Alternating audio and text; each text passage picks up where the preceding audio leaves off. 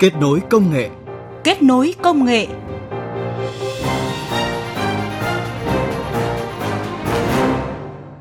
Biên tập viên Minh Khánh xin chào và cảm ơn quý vị và các bạn đang nghe chương trình Kết nối công nghệ. Chương trình được phát sóng vào thứ Bảy và Chủ nhật hàng tuần trên kênh Thời sự VOV1 của Đài Tiếng Nói Việt Nam. Công nghệ thì luôn luôn thay đổi, nên vấn đề về tài chính đầu tư cho cái việc mà chúng ta thay đổi công nghệ là tốn kém rất nhiều chi phí. Các nhà nước cần phải ban hành những cơ chế chính sách để hỗ trợ cho doanh nghiệp đổi mới công nghệ. Doanh nghiệp Việt ứng dụng công nghệ giúp phục hồi và phát triển kinh tế xã hội. Mời quý vị cùng tìm hiểu nội dung này trong phần đầu của chương trình Kết nối công nghệ hôm nay. Chúng tôi hy vọng có thể nghiên cứu robot biết nếm mùi vị,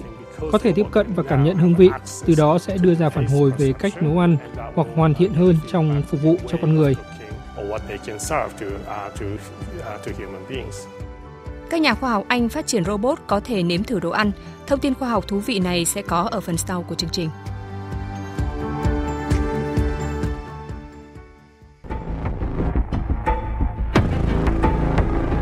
Kết nối công nghệ vươn tầm thế giới.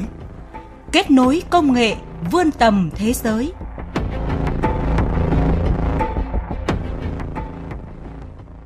Thưa quý vị, thưa các bạn, gần 120.000 doanh nghiệp phải đóng cửa trong năm 2021, tăng gần 18% so với năm 2020. Còn trong quý một năm nay, đã có hơn 50.000 doanh nghiệp tạm ngừng hoạt động và giải thể. Những con số thống kê này của Tổng cục Thống kê đã phần nào cho thấy những tác động nặng nề của đại dịch COVID-19 đối với nền kinh tế. Nhưng cũng chính trong bối cảnh khó khăn này, vẫn có nhiều doanh nghiệp không chỉ trụ vững mà còn phát triển mạnh mẽ, tạo ra nhiều sản phẩm mới nhờ đầu tư, ứng dụng và đổi mới công nghệ. Bất chấp những khó khăn do đại dịch COVID-19 gây ra, các sản phẩm của công ty cổ phần đầu tư và phát triển nhựa gỗ châu Âu vẫn có mặt tại các thị trường như Mỹ, châu Âu, Canada và mang về nguồn thu lớn cho doanh nghiệp. Ông Đào Tiến Thịnh, Tổng Giám đốc công ty cho biết, có được thành công này là nhờ doanh nghiệp đã sớm chủ động liên kết với các nhà khoa học trong việc ứng dụng và đổi mới công nghệ, cải tiến quy trình sản xuất, từ đó nâng cao chất lượng và đa dạng hóa sản phẩm. Sản phẩm nhựa gỗ mà được chúng tôi nghiên cứu thành công thì à, so với các sản phẩm tương đương trên thị trường thì nó có mức giá cạnh tranh là từ 20 đến 25%. Doanh thu số thì cũng tăng gấp 3 đến 4 lần. Cũng nhờ ứng dụng và đổi mới công nghệ mà ngay trong bối cảnh đại dịch, công ty trách nhiệm hữu hạn Abaca Việt Nam ở tỉnh Nghệ An đã tiên phong phát triển một ngành nghề mới, đó là chế biến sợi chuối và sợi tự nhiên. Ông Hồ Xuân Vinh, Phó Giám đốc công ty cho hay, năm 2020, nhận thấy bà con nông dân trồng dứa, chuối ở địa phương bỏ đi rất nhiều lá dứa thân chuối, trong khi đây là nguồn nguyên liệu có thể tách sợi tơ có tính ứng dụng cao. Abaca Việt Nam đã nghiên cứu và chế tạo thành công máy tách sợi. Có trong tay sáng chế, đơn vị này đã phát triển nhiều dòng sản phẩm mới như giấy, sợi cho ngành dệt vải và sản xuất đồ thủ công mỹ nghệ, nước dinh dưỡng cho cây trồng từ thân chuối đem lại hiệu quả kinh tế cao. Ông Hồ Xuân Vinh nói. Thì bên em ờ, cũng phát triển thêm rất là nhiều cái mảng về mạnh nông nghiệp. À, cụ thể là cái mảng ờ, về chế biến các loại sợi tự nhiên. Thì đó là một cái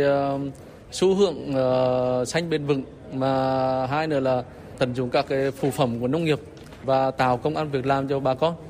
Abaca Việt Nam hay là nhựa gỗ châu Âu chỉ là hai trong số nhiều ví dụ cho thấy ứng dụng và đổi mới công nghệ ngày càng có vai trò quan trọng để doanh nghiệp cạnh tranh và phát triển, nhất là trong bối cảnh dịch bệnh như hiện nay.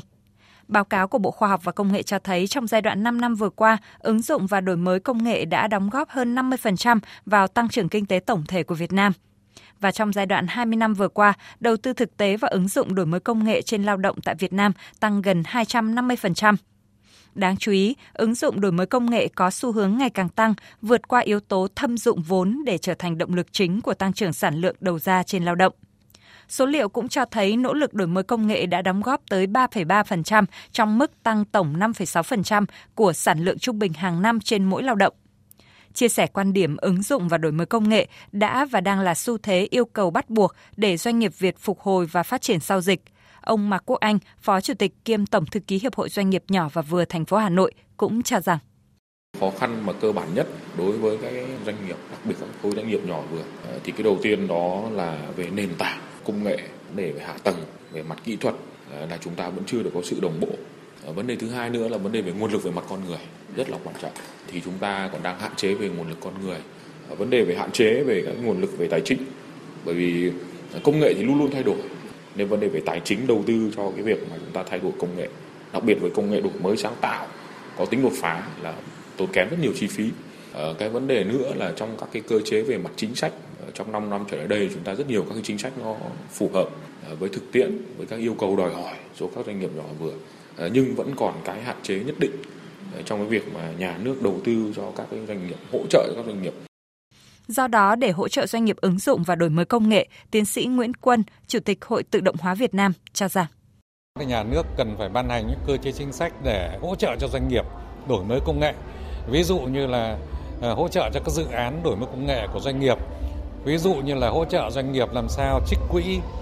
ờ, phát triển khoa học công nghệ của doanh nghiệp đúng với quy định của nhà nước và sử dụng quỹ này một cách hiệu quả nhất, rồi hỗ trợ cho doanh nghiệp trong việc tiếp cận các cái nguồn tài chính khác của nhà nước và của xã hội, rồi cũng hỗ trợ cho doanh nghiệp trong việc là tiếp cận với công nghệ mới, công nghệ cao của ờ, nước ngoài.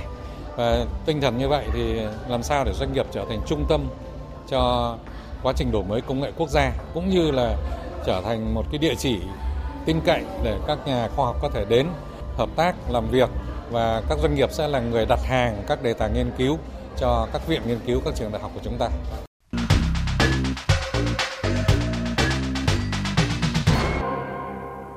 Thưa quý vị, đổi mới và sáng tạo công nghệ là chìa khóa để Việt Nam duy trì tốc độ tăng trưởng nhanh bền vững và đi tắt đón đầu trong giai đoạn phát triển tiếp theo. Trên thực tế, rất nhiều cơ chế, chính sách hỗ trợ doanh nghiệp ứng dụng và đổi mới công nghệ đã được ban hành. Chương trình đổi mới công nghệ quốc gia đến năm 2030 được Thủ tướng Chính phủ phê duyệt cũng đặt mục tiêu tạo điều kiện hỗ trợ doanh nghiệp chuyển giao, đổi mới, hoàn thiện công nghệ, tạo ra các sản phẩm có chất lượng, có giá trị gia tăng cao. Theo đó, đến năm 2025, số lượng doanh nghiệp thực hiện đổi mới công nghệ tăng trung bình 15% một năm và đến năm 2030 là 20% một năm. Và như chia sẻ của Thứ trưởng Bộ Khoa học và Công nghệ Trần Văn Tùng khi trả lời phỏng vấn của phóng viên Đài tiếng nói Việt Nam ngay sau đây, chiến lược phát triển khoa học công nghệ và đổi mới sáng tạo đến năm 2030 vừa được chính phủ ban hành, tiếp tục nhất quán quan điểm doanh nghiệp là trung tâm của hệ thống đổi mới công nghệ và đổi mới sáng tạo quốc gia. Vâng, ờ, thưa Thứ trưởng ạ, Thứ trưởng nhận định như thế nào về vai trò của khoa học công nghệ và đổi mới sáng tạo trong việc giúp Việt Nam phục hồi và phát triển sau dịch ạ? À, như các bạn đều biết là đến thời điểm này là chúng ta bước sang giai đoạn mới và đất nước ta cũng được khẳng định là chúng ta đã qua được những cái thời điểm ờ, khó khăn nhất của cái dịch Covid-19 và đến bây giờ thì trong hoạt động trong sinh hoạt trong đi lại thì cuộc sống của người Việt Nam đã trở lại bình thường. Thế vậy chúng ta bắt tay vào cái phục hồi kinh tế như nào?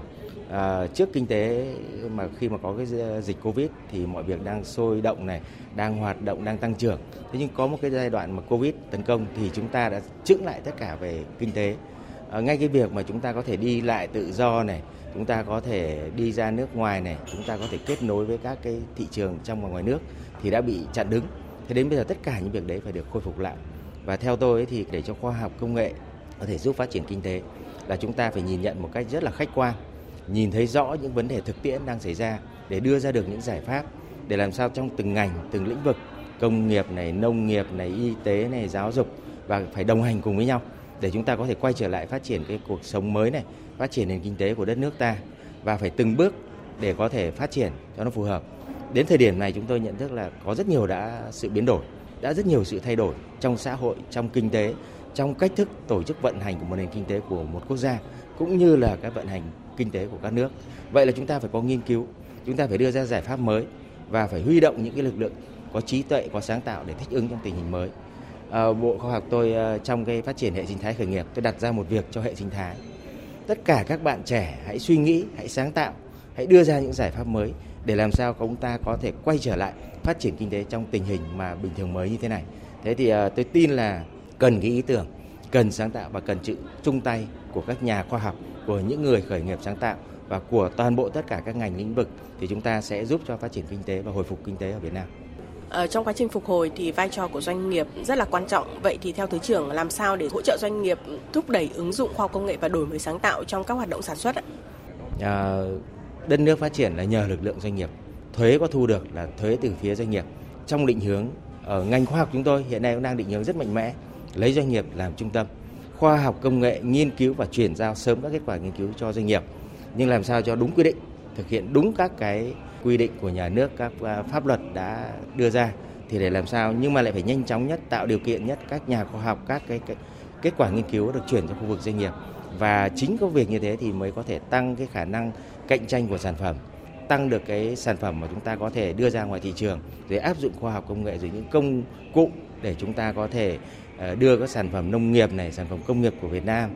được đánh giá, được theo dõi từ chỉ dẫn địa lý này, tiêu chuẩn này, rồi tất cả các cái vấn đề liên quan đến sở hữu trí tuệ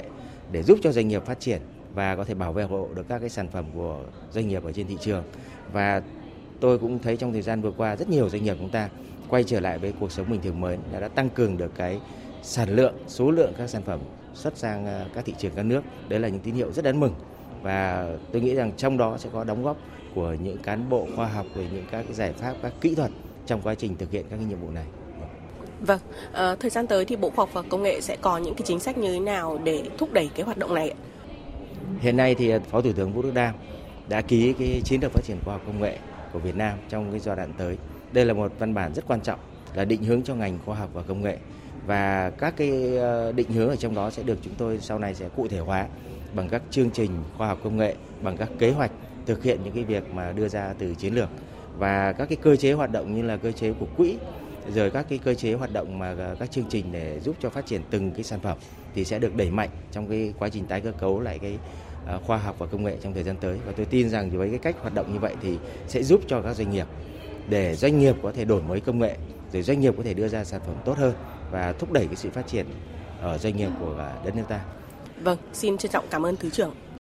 Thưa quý vị, thưa các bạn, trong bối cảnh hiện nay, công nghệ ngày càng có vai trò thiết yếu để doanh nghiệp cạnh tranh và thịnh vượng.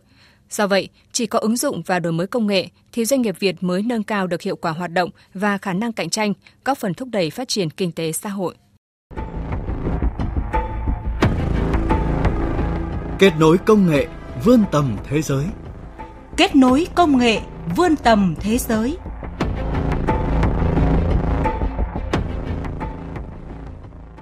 Kết nối công nghệ hôm nay tiếp tục với một nội dung đáng chú ý khác. Thưa quý vị, thưa các bạn, việc sử dụng robot hỗ trợ như một trợ lý thực thụ trong những gian bếp đang ngày càng trở nên phổ biến với khả năng lấy đồ, phụ giúp nấu ăn hoặc phục vụ tại bàn. Song mới đây, các nhà khoa học tại Đại học Cambridge, Anh đã nghiên cứu một loại robot có khả năng nếm thử và cảm nhận thức ăn, việc mà trước đây tưởng chừng là không thể với máy móc. Trong phần còn lại của chương trình, hãy cùng chúng tôi tìm hiểu về phát minh thú vị này. Không chỉ có thể thưởng thức món ăn thành phẩm, robot này còn có thể nếm món ăn ngay trong quá trình nấu nướng, như một đầu bếp thực thụ. Đây là loại robot được nghiên cứu tại phòng thí nghiệm ở Đại học Cambridge. Robot bao gồm một đầu giò muối ăn được gắn vào phần cuối cánh tay. Trong đầu giò là hệ thống các cảm biến phức tạp để nhận biết được độ mặn khác nhau, giúp robot xác định được nồng độ muối trong thực phẩm. Một đầu giò nhỏ ở cuối cánh tay robot lặp đi lặp lại mẫu thức ăn ở những nơi khác nhau, cho đến khi máy tính của robot tạo ra một bản đồ mùi vị toàn diện. Giáo sư Fumiza Inda, trưởng nhóm nghiên cứu tại Đại học Cambridge của dự án này cho biết. And uh, of course there are lots of lots of researchers in the world working on robotic Tất nhiên có rất nhiều nhà nghiên cứu trên thế giới đang nghiên cứu về robot đầu bếp và rất nhiều ứng dụng đang được phát triển. Nhưng hầu hết trong số đó thực sự không có cảm biến. Vì vậy họ nấu thức ăn một cách quán tính, được lập trình trước mà không thực sự biết mùi vị là gì. Vì vậy chúng tôi hy vọng có thể nghiên cứu robot biết nếm mùi vị có thể tiếp cận và cảm nhận hương vị, từ đó sẽ đưa ra phản hồi về cách nấu ăn hoặc hoàn thiện hơn trong phục vụ cho con người. Để robot không nếm thức ăn một cách máy móc, robot được cài đặt cảm nhận độ mặn theo từng giai đoạn, đúng với quá trình nhai thức ăn của con người. Các thử nghiệm đã được thực hiện cho kết quả khả quan. Robot có thể cảm nhận chính xác được mùi vị, trước hết là độ mặn của một số món đơn giản như trứng chiên cà chua. Điểm khác biệt giữa robot nếm thức ăn và một chiếc máy đo độ mặn thông thường là robot có thể đảm nhận thực hiện từ đầu đến cuối một món ăn, kể cả việc nêm nếm với hoạt động nhai tương đồng vị giác của con người. Nhóm nghiên cứu đặt kỳ vọng trong thời gian tới, nhóm sẽ tiếp tục cải thiện robot để nó có thể cảm nhận được thêm nhiều mùi vị khác như đồ ăn ngọt, cay hoặc đồ ăn nhiều dầu mỡ. Nghiên cứu cũng được sử dụng giúp phát triển việc bán hàng tự động tiên tiến hơn bằng cách giúp robot tìm hiểu món nào ngon và không ngon, giúp robot cải thiện khả năng nấu ăn. Thông tin về robot có thể nếm thử đồ ăn do các nhà khoa học Anh phát triển cũng đã kết thúc chương trình kết nối công nghệ tuần này. Quý vị đừng quên là cũng có thể nghe lại chương trình tại địa chỉ vv1.vn. Còn bây giờ, xin chào và hẹn gặp lại quý vị và các bạn trong các chương trình sau.